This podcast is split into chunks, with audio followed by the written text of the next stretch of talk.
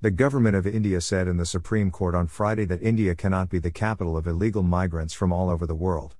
The government said this in support of the preparation of the Rohingya Muslims living in Jammu to be detained and sent to Myanmar.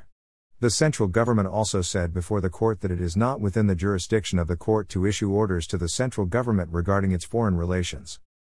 A Rohingya Muslim based in Delhi filed a petition in the Supreme Court, which was heard on Friday.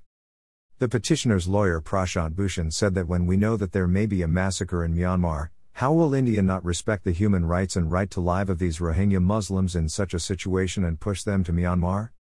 An intervention petition was filed on behalf of the UN Special Officer, but the court refused to hear it. On behalf of the centre, Solicitor General Tushar Mehta said that India has not signed the Refugee Convention, hence Prashant Bhushan's argument has no legal basis.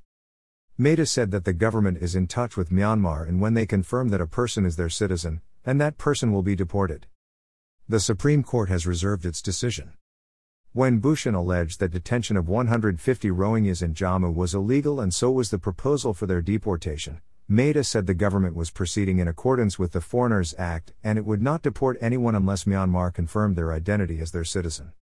Bhushan said India should not believe what Myanmar says, as that country had been indicted by the ICJ for genocide of Rohingya.